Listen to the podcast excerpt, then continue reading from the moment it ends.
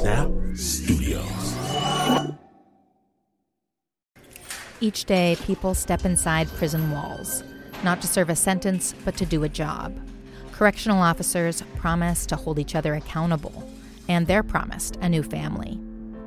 This is a story about two men who defied the unwritten code that binds that brotherhood together, and the cost they paid for telling the truth. I'm Sukey Lewis from KQED Podcasts comes On Our Watch Season 2, New Folsom. Find it wherever you get your podcasts. This episode is brought to you by Progressive Insurance. What if comparing car insurance rates was as easy as putting on your favorite podcast? With Progressive, it is. Just visit the Progressive website to quote with all the coverages you want. You'll see Progressive's direct rate, then their tool will provide options from other companies so you can compare. All you need to do is choose the rate and coverage you like. Quote today at progressive.com to join the over 28 million drivers who trust Progressive.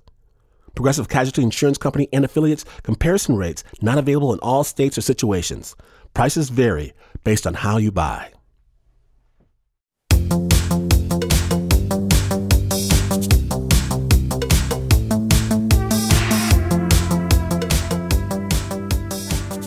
For a while, it's kind of a lark I've talked about seeing this band, a-ha, live in concert. You might know the song Take On Me, Take Me On. And whenever I bring up seeing them, people are all like, a-ha. That one hit wonder, they still around? Ain't they from Iceland or something? Norway. They're from Norway. Where's Norway? You're corny, dude. Whatever. Then I hear they're going to be in Napa, not too far from Oakland. A new friend who somehow has never heard of them either. I convince her to go with me. And we arrive, and there's a sea of happy as far as the eye can see, filing into the outdoor theater, grinning, laughing, everybody electric with anticipation. Then the rumble of the bass, the shouting, stage lights flash on, and like they're stepping out of my childhood through the smoke. a-ha strolls onto stage, and along with 5,000 of my newest, closest friends, I lose my mind. I'm jumping, singing, blue skies, blue skies, blue skies. And it's crazy. I didn't even think I knew these songs, but I know these songs. Every word seared into my mind from a different age living a boy's adventure tale. I'm loving it. I'm grinning at my friend who's laughing at my joy at these songs she's never heard. And I don't know why I don't see it coming. I don't. They sing, I know I'll be hunting high and low. High. There's no end I'm staggered. Like a gunshot. I feel my legs collapse beneath me in the middle of this concert. I'm on my knees shaking, suddenly sobbing because no, this isn't my favorite band. It's his favorite band. My brother the only other person in all of America who knew a-ha had 10 studio albums, my brother, who ripped his jeans to create an outfit exactly like the guy on stage, my brother, who should be on this lawn dancing next to me. Instead, somehow he's whispered, tugged, cajoled, led me to be right here right now, and it feels like he's almost, almost, almost next to me on this lawn, but almost isn't good enough, and I wail. Raw as the day I got that phone call, I wail. Snot running down my nose like there's no more air left in the world. Raw ocean of sadness raw. He loved this song. For you, I'll be hunting high and low. There's no end to the lengths I'll go to. And I can't even imagine the spot I'm putting my friend in, hauling her to this concert so I can collapse on the ground and lose my mind. I can't. But she is so kind. So kind. She's like, hey, hey, I get it. It's no problem. No problem at all. If we need to just go, I'm trying to catch my breath. I tell her, no, um, I'm so sorry, but, um, right now, this is exactly where I have to be.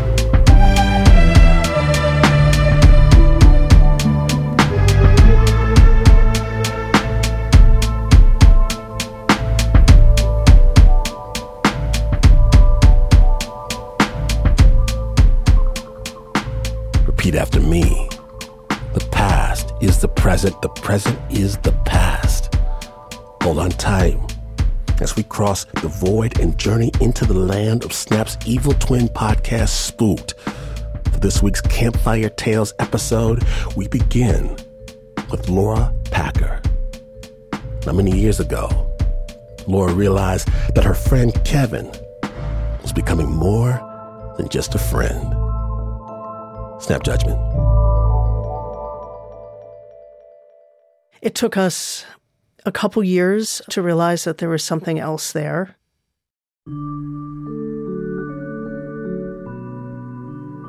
I remember noticing that tingle kind of at the back of my neck when he was talking.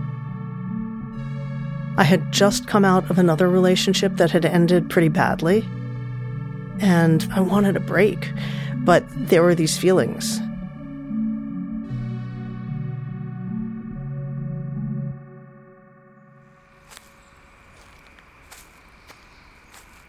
We went for a walk in the woods at about midnight, and it was very cold.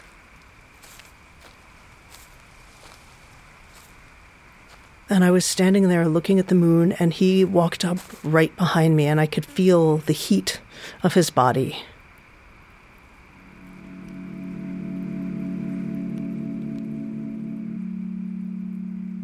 Very slowly, he put his hands on my shoulders. And I leaned back against him, and I said, I shouldn't do this now. He said, Is there ever a right time? I was very still, and then I said, Okay. We held hands as we walked back to his apartment and necked for a really long time.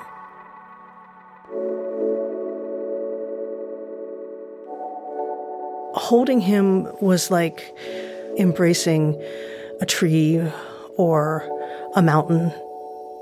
It just felt so safe. By then, I knew that I was falling in love with him, and he was falling in love with me.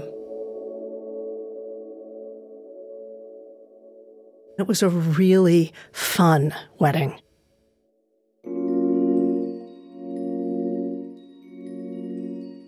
I was barefoot because I don't like wearing shoes.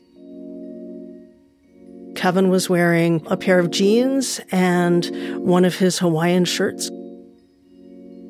We said our vows. We promised to shovel snow and shovel shit together.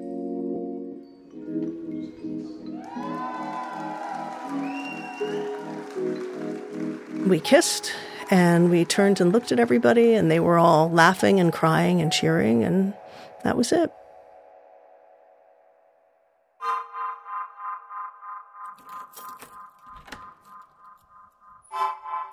I found us a house. The first floor was open and bright, and the second floor had a room that would be a great office and another room that would be a great guest room. And then the third floor had an enormous closet with a high bar that would work for Kevin's clothing. There was room for this tall man to stretch and not feel like he was going to break something. The kitchen fit me well. I could reach things readily. The only problem with it is the way the cabinets were set up. If they were open, the corners were at the exact height to bang me in the eye or in the forehead. Within a week of moving in, I was walking into the kitchen and I wasn't paying attention, and Kevin had left the cabinet open, and I slammed into it and got a gash in my forehead.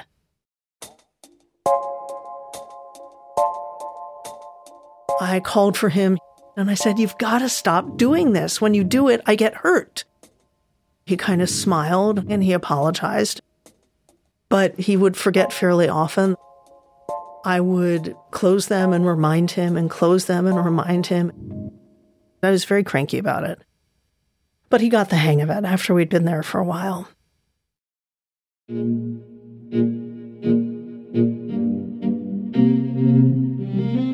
We had lived together before, but we had roommates living with us. Having it be just the two of us meant that we didn't have to worry about someone else in the house. It wasn't like we went out of our way to burp and fart at each other. It's just that we stopped worrying about it in front of each other. If he let one loose that was really bad, I would usually ask him if something had crawled up his butt and died.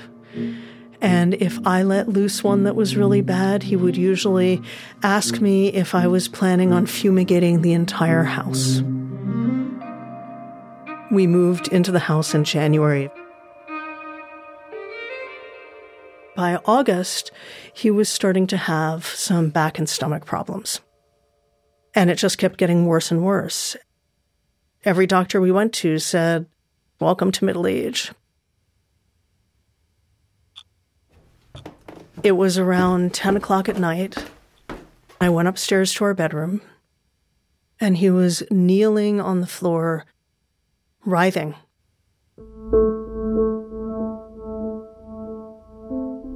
He said, Don't touch me. I knew he was in pain. I started crying. I said, Could we please go to the emergency room?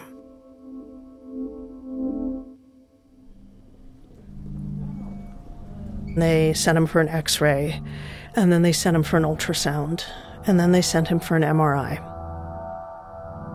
About half an hour later, two doctors walked in and closed the door and told us people don't come back from pancreatic cancer. They said, We're going to find a bed and admit you. He was there for three weeks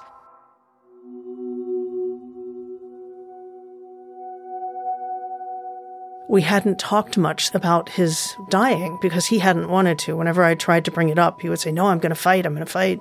But by then it was really obvious. The cancer had stolen his voice. He could barely speak, he could kind of whisper. I asked him, Do you believe there's an afterlife? And he said, Yes. And I asked him what he thought it was like. And he said, Someplace beautiful.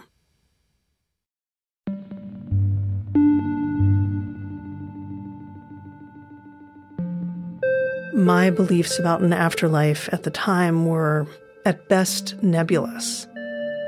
It had never really mattered to me before, but it was mattering more and more because Kevin was going to die soon. By now I was crying and he was crying. I asked him to let me know that he was okay if he could. He nodded. I said, You know, you're going to have to make it really obvious, right?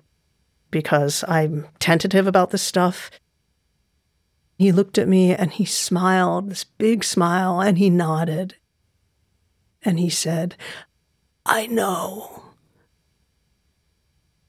And then he said, I can't breathe. There was fluid filling up his heart and his lungs. He died five days later.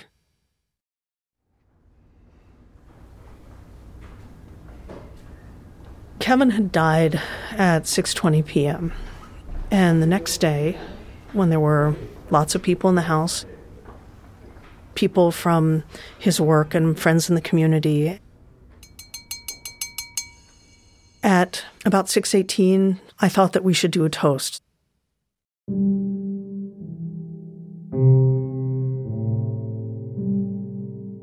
I needed to say the world now has had 24 hours without this magnificent man. I told everyone to get up and to stand into a circle and that we were going to toast Kevin with his favorite terrible liqueur, 99 bananas. And then we passed the glass from hand to hand to hand to hand, each of us taking a little sip. Profound sorrow and extraordinary gratitude. And that's what I was feeling.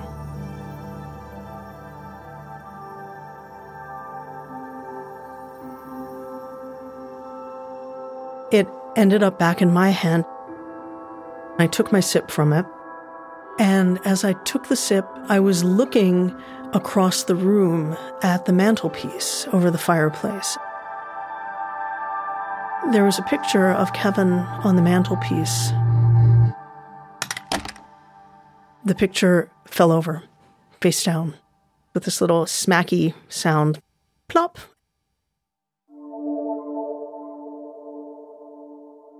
There was a beat after the picture fell over when everyone was quiet. One friend came over to me and said, Did you see that? I think that was Kevin. I said, Whatever, someone must have just bumped into it the thought of him being in any form but alive and healthy was not something that I could even come near.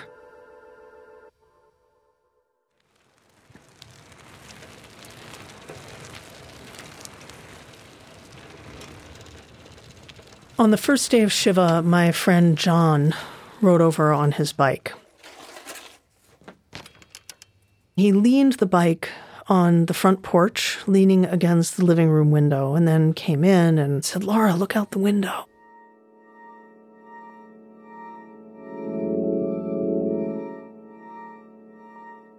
I looked out the window to where John's bike was, and there was a cardinal sitting on the crossbeam of the bike.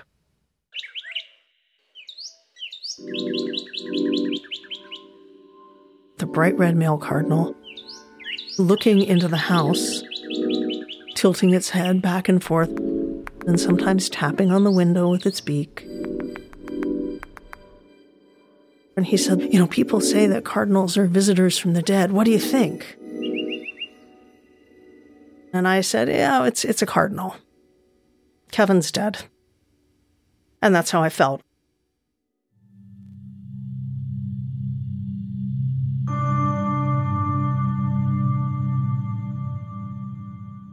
On good days, I was flat. On bad days, I was throwing up because I was crying so much. I mostly sat on the couch and watched really bad television.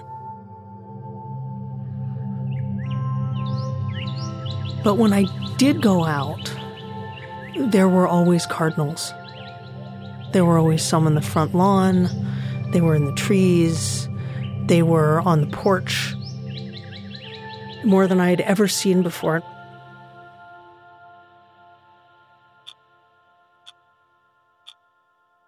One night, about a month later, I had been up for a lot of the night crying. I got up in the middle of the night to go to the bathroom and then walked back into our bedroom and stopped because I didn't believe what I was smelling. I was smelling Kevin's farts. That kind of rich and unpleasant smell I used to tease him about.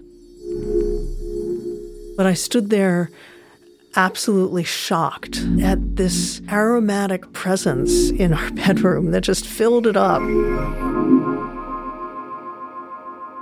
I just knew it was his smell. I walked out of the room and it smelled perfectly normal, like wood and, and dust. I walked back into the bedroom and there it was again. I told myself that I was hallucinating, that I was grieving so hard that I was just making it up. It wasn't real.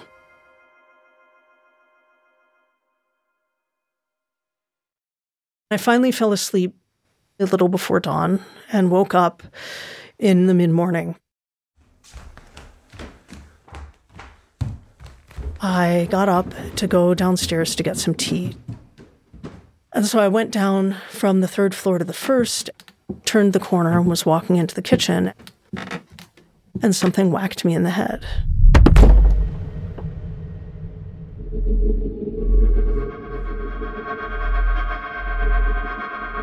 I looked up, and every cabinet in the kitchen was open,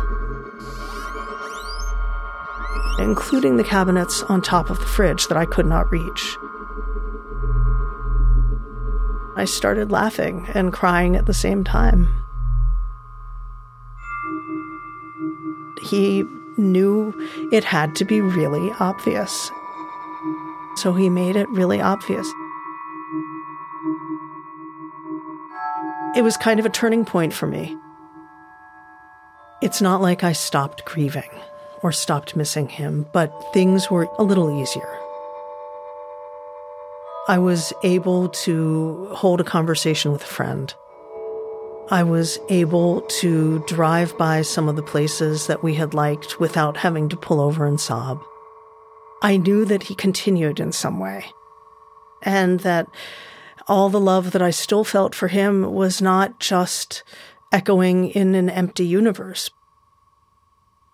He died in the end of March. And in May, we had a service in Boston.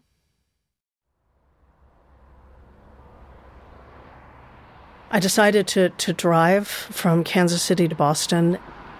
I stopped in Buffalo, New York, and visited some friends of mine who live there.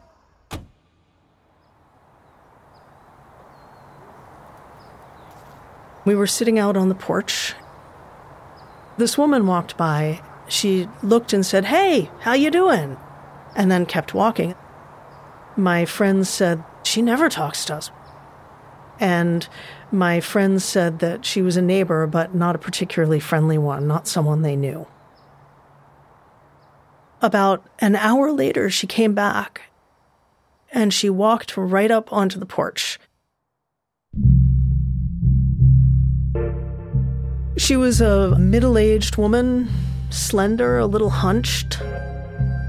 She stood right in front of me and she said, You're not from around here, so I wanted to come over here and find out who you are and what you're doing in my neighborhood. She had such a big smile. I didn't feel threatened or anything. She was just curious. She and I started bantering back and forth. She asked where I was from, and I said Kansas City, and she said they have some good barbecue there, and I said yes, they do, and she said, but it's not as good as mine. And we just went back and forth. When it was starting to wind down, she looked at me and she tapped her chin and she said, Kevin says hi. And off she went.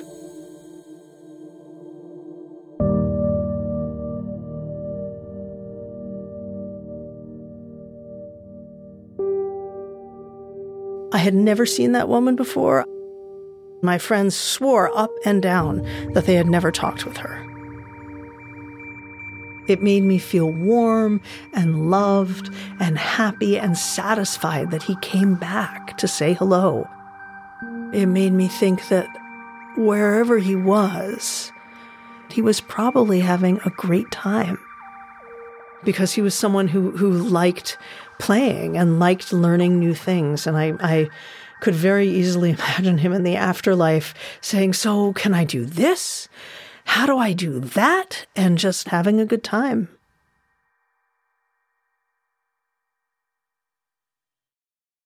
About a month later, I was in Atlantic City visiting my parents.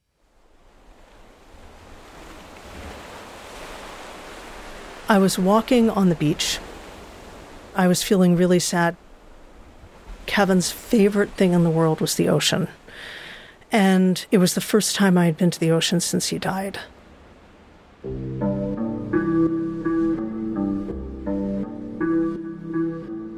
There was a family nearby.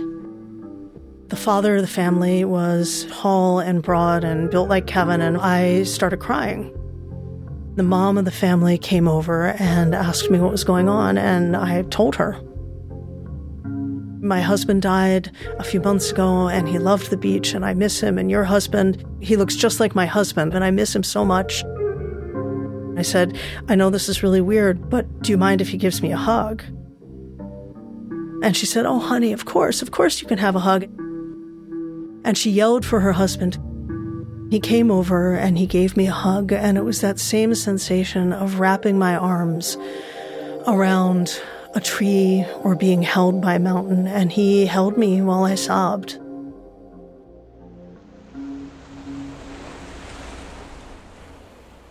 When I finally was ready to let go, he was crying and his wife was crying, and they hugged, and and we gave each other these awkward smiles like you do when you cry on somebody you don't know.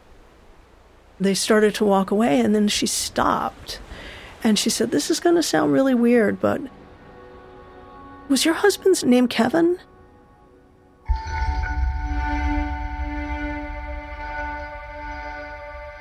I burst into tears again. Her husband looked at her and said, I told you you had a gift. The only way she could have known was because Kevin told her every time one of these strange things has happened, I feel this joy and sorrow at the same time. This joy that he chose to do this, and this awe that he did it, and then this wave of grief that he wasn't there. But I wouldn't turn it away. I would never turn it away. I don't hear from him much these days, but it's okay. Wherever he is, he's he's okay. And I get to be okay too.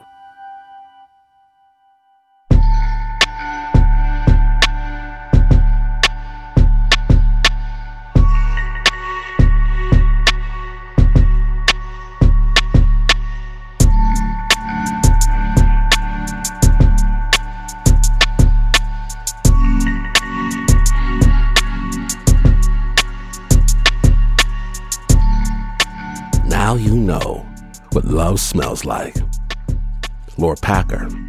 She's a storyteller in Minneapolis. You can learn more about Laura at her website, laurapacker.com. The original score for that piece was by Leon Morimoto. It was produced by Anne Ford.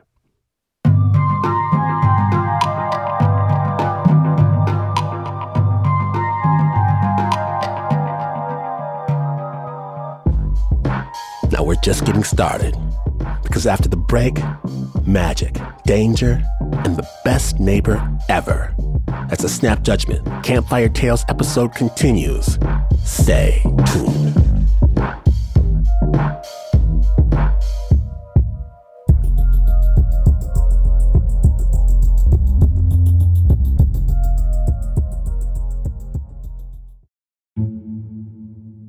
Welcome back to the annual Snap Judgment Campfire Tales special. This week, we're featuring stories from our Evil Twin podcast, Spooked, which, by the way, is available on all podcast platforms. Now, I remember a time when kids could make a little cash by delivering newspapers to people's houses every morning. And sensitive listeners, please note this story does contain descriptions of a child in danger. I'm going to let Alyssa Van Pelt take it from here.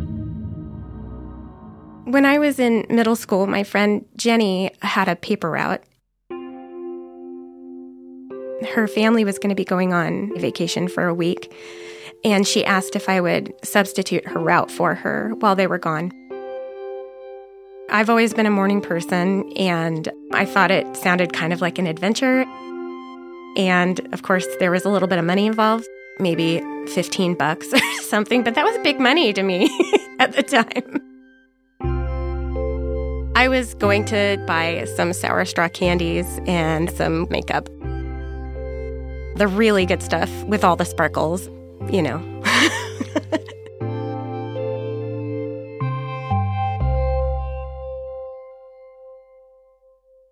Before her family had left for vacation, she walked me through the route and shown me all the houses that I was going to be delivering to.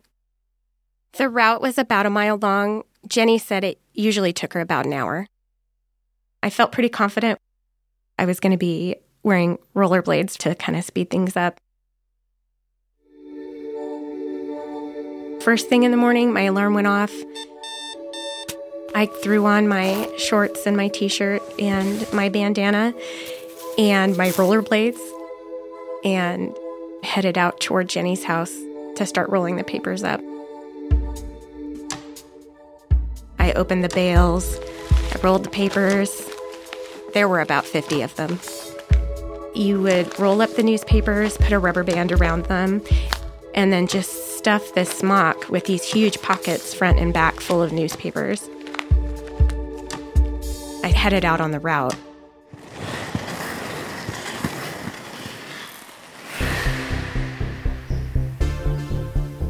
It was summertime, so the sun was out.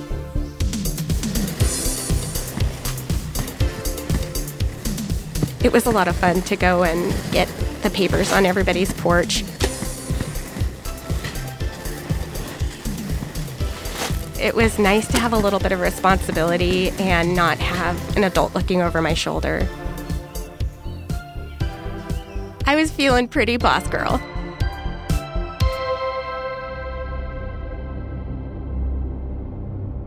I was approaching this house in particular. It was a house I'd passed a million times without noticing it.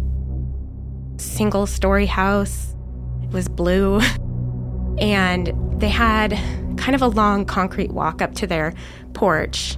And you wanted to try to get the newspapers on people's porches. I rolled up that long walk, dropped the newspaper on the porch, and heard a car pull up behind me. I turned around and this guy gets out of the driver's seat. He says, Hey. The man was average height, white guy, younger, balding a little bit, thin. I'd never seen him before. And he kind of waved. And he said, Do you live around here? Said, Yeah? And he says, Do you deliver the newspaper? He sounded really friendly, even neighborly. And I said, Yeah? And then he lunged closer, grabbed me by my shoulders, and threw me in the trunk of his car and shut the lid. I woke up in my bed like, oh my God, okay, that didn't just happen. It was just a dream. This is just a stupid dream. It was about four o'clock in the morning. And at that point, there's no sense in even trying to catch another few winks. I just got up and started getting ready for the route.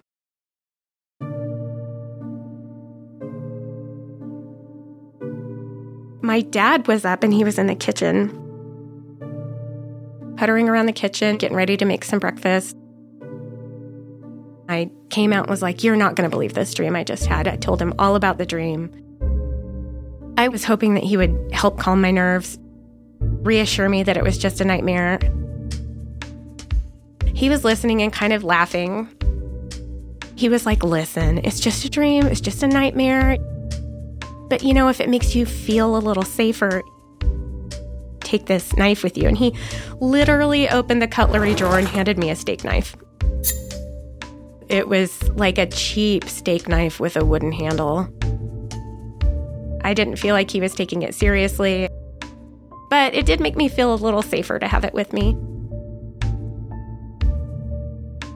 I just carried the knife in my hand and I went out the back door, strapped on my rollerblades, and headed out to Jenny's house.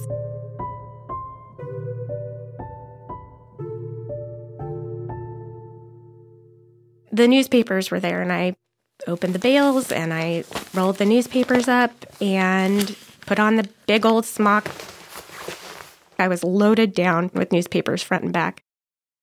I put the knife in my smock in between the newspapers and I headed out. I didn't feel the way I did in my dream. In my dream, I felt free and so grown up, and now I just felt scared and small, like somebody could grab me around every corner. The house that was in the dream was only a couple blocks from Jenny's house. What was going through my head was I have just got to get this newspaper delivered to this house. As soon as that newspaper's on the porch and that man is not there, I, I'll be safe. It'll be fine. It was just a dream. I just kept my head down, rolled up to the porch, and dropped the newspaper on the porch. And I was so relieved like, ah, this is over. I can finish my paper route and go home and eat some breakfast. That's when I heard the car pull up behind me.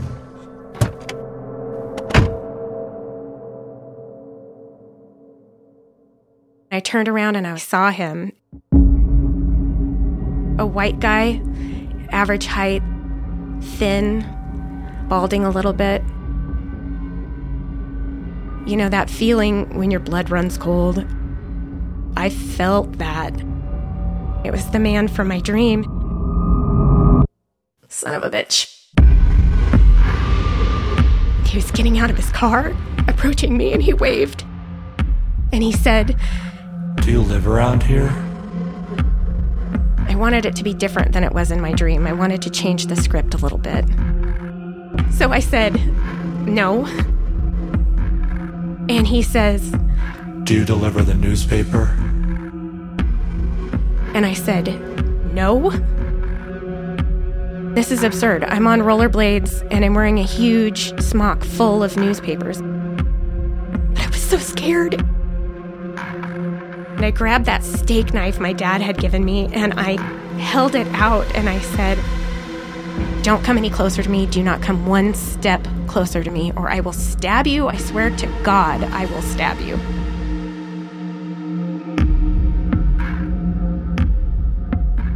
His expression didn't change. He just got in his car and drove away.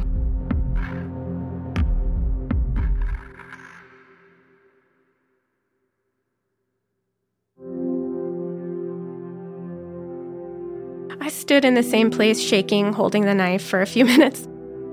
And I went and sat on the curb to stop shaking and pull it together. Like, there's no way that that just happened. And if I hadn't talked to my dad that morning and told him about my dream, I might not have even believed it myself. And then I finished the paper route. I had made this commitment to Jenny. I didn't want her to get in trouble. I bladed home. Dad was in the kitchen. And I told him exactly what happened. And his response was a whole lot of, uh huh, sure. I didn't feel like he really believed me. I told Jenny about what happened, and she was really freaked out. Jenny and I looked pretty similar, and it was her route. He had probably been stalking Jenny. I kept an eye out for that guy for a long time, but I never saw him again, and I never found out who he was. What was it that saved me? Why did he just get in his car and drive away? It couldn't have been a steak knife. This is a grown man versus a middle school girl. I just don't know now. There's all these terrible things that happen in the world. Why would I be protected on a paper route? I don't know. But I know because it was the exact same situation as in my dream that if it had played out the same way, I would have been in that man's trunk.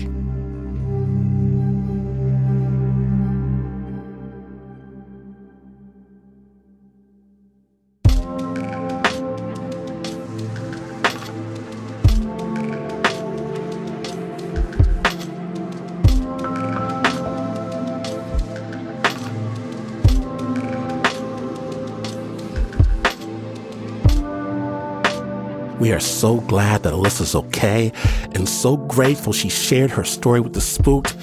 That original score was by Yari Bundy. It was produced by Anne Ford.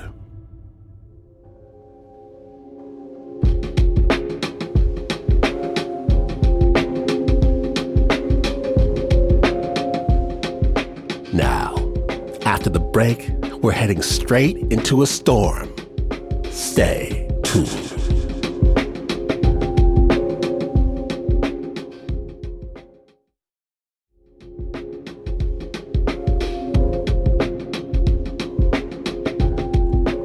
Snap Judgment.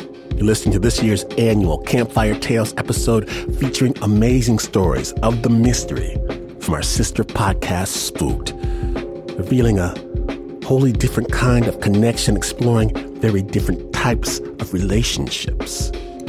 And speaking of relationships, Roberta. Roberta grew up on her grandparents' farm in the 1940s. Rural Kentucky.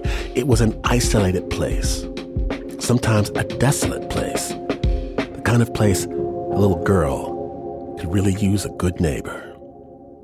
Snap judgment.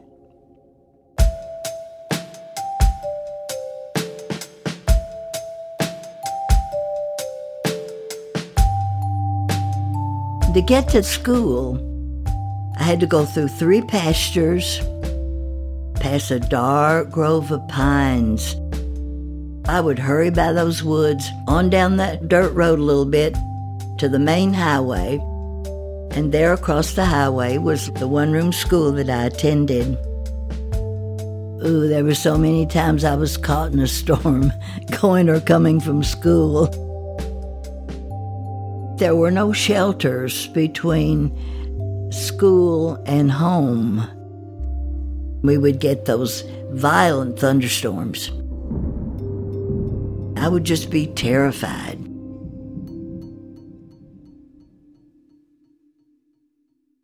The good thing about going to a one room school was that the teacher could let us go home early if she wanted to. Didn't have to call the, the Board of Education or the superintendent. She could just say, hurry home. So most of the time I'd get home before the storms hit. Sometimes when it was storming, I'd have a little bit of luck.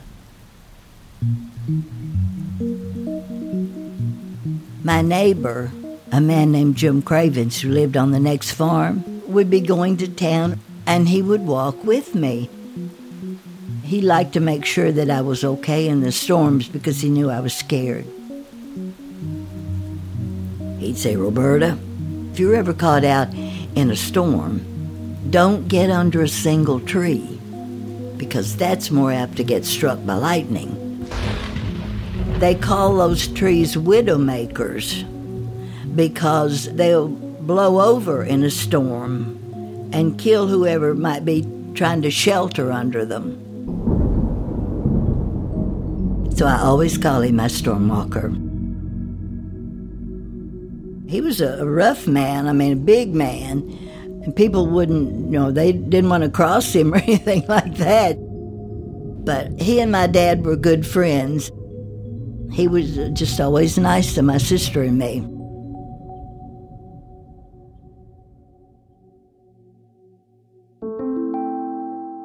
Back then, they would have cloth sacks for feed for the horses. The cloth would have pretty designs on it. I mean, it would be just like going to the store and buying so many yards of material to make a dress. And if you bought three or four of those sacks that had the same design, you could make dresses or whatever you wanted to out of them. Jim would save those and um, give them to my mom, and, and she would make little dresses and things for me. I felt so dressed up.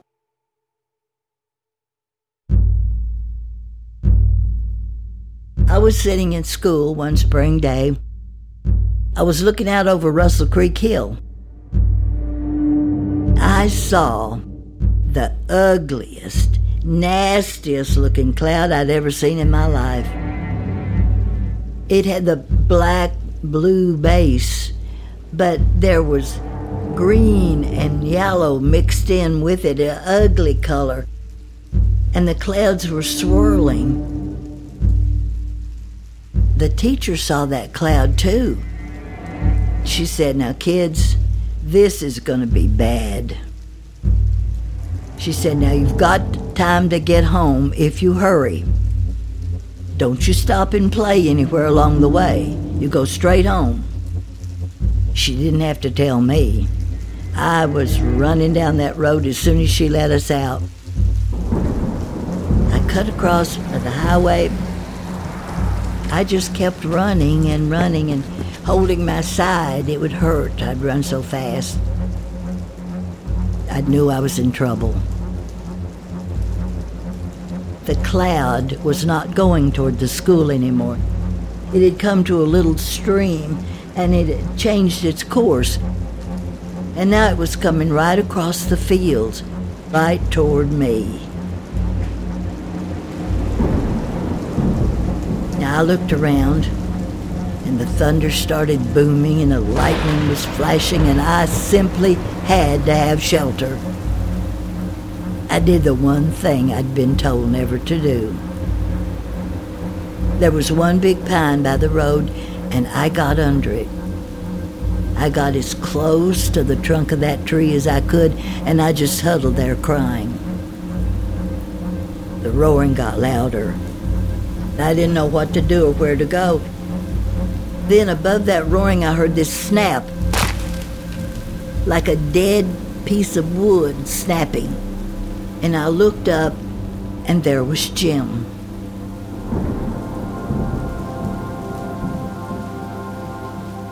He had on his farm clothes, a shirt and, and the overalls. It was like when you're out in the rain and the rain starts and you're not really wet yet. It was that kind of wet.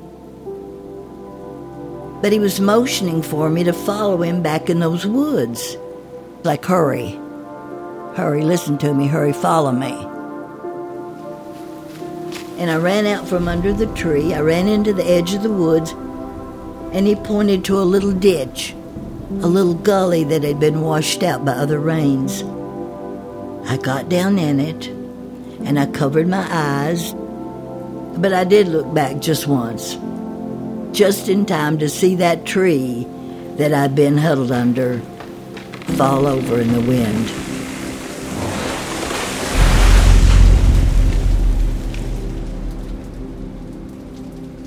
I remember that rain beating down on me, tingling like little pellets of something. I stayed in that ditch. It seemed to me like it was forever. When it was over, I looked around and I thought, where did Jim go? But I didn't have time to worry about where he took shelter because I heard my dad calling for me. I ran out of the woods into the pasture, and my dad was coming. I ran to him, and he picked me up and carried me home. And I was so tired I went to sleep. I didn't sleep very long, probably half an hour. When I woke up, I was safe inside that little farmhouse. Mom had saved some supper for me and my favorite dessert dried fried apple pies. And I was just eating that food, just shoveling it in. I was so hungry. Mom and Dad were telling me how proud they were that I'd known what to do when the storm came. I said, I didn't. I didn't know where to go until Jim came for me. Mom and Dad looked at each other kind of funny. And Mom said, I don't know what you thought you saw out there today, honey, but I was going to tell you when you got home from school today. Honey, Jim couldn't have come for you. He died at noon today. People said he had heart dropsy. I don't know what the term would be today. Mom explained that that meant he had fluid around his heart and it would smother him. Sometimes he couldn't breathe. I just sat there looking at her and then started crying. Now, a lot of years have passed since that time. I taught at Southern Middle School here in Louisville.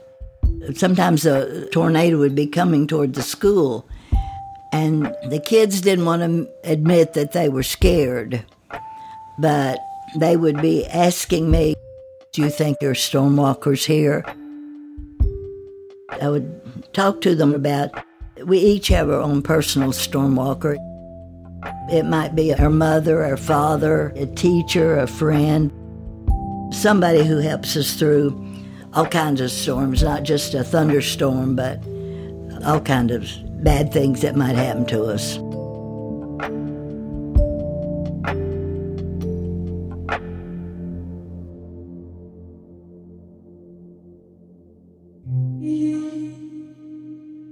I don't travel now much. I'm 83, but every time I go back to my hometown, I go to his grave. I usually say, Jim, you saved my life. I thank you for being my very own personal stormwalker.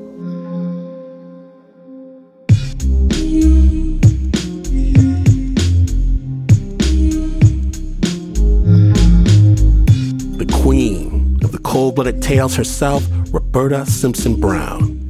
She's a storyteller and author in Kentucky. Her Stormwalker story originally appeared in The Walking Trees from August House Publishers. That original score was by Yari Bundy.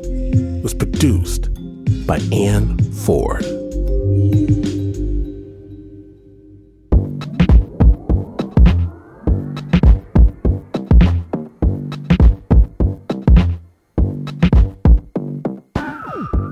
Oh, like I said, if you need more spook, be afraid. And every week, listen everywhere, any platform, but let somebody know it's the only way this works. And maybe you've heard stories of something more than a connection between people, more than a bond, where one person experiences or feels something, sees something, and that sensation is instantly transmitted to the other. Most often, this is coming upon by people who are identical twins, but some say there are other instances as well. And if you have your own story about this phenomena, or if you know someone who does, please tell me about it. Spooked at snapjudgment.org. Because there's nothing more amazing than a spook story from a spook listener. And remember, if you need more spooked in your life, and I know you need more spooked in your life, Snap Judgment presents Spooked podcast, drops weekly for free on all podcast platforms. Get it before it is too late. Spook was created by the team that always carries around an amulet for protection, except, of course, for Mark Ristich. He says he knows a special dance that will save him in the end. We'll see. There's David Kim, Teo Ducot, Zoe Ferrigno, Anne Ford, Eric Yanez, Leon Morimoto, Marissa Dodge, Miles Lassie, Yari Bundy, Doug Stewart. The Spook theme song is by Pat Mesiti-Miller. My name is Glenn Washington. And this path through shadow, does not have markers or way signs. The ones you see are tricks meant to deceive despite how things appear. You will never walk the same path twice. In many ways, this journey can only be taken alone. So much is smoke, mist, where shortcuts are certain ruin. So we seek a crutch, map, and elevate those who tell us lies. We want to make this easy, but certain things cannot be made easy. I don't have any answers, but I do have one small bit of advice. Never ever, never, ever, never, ever turn out the lights.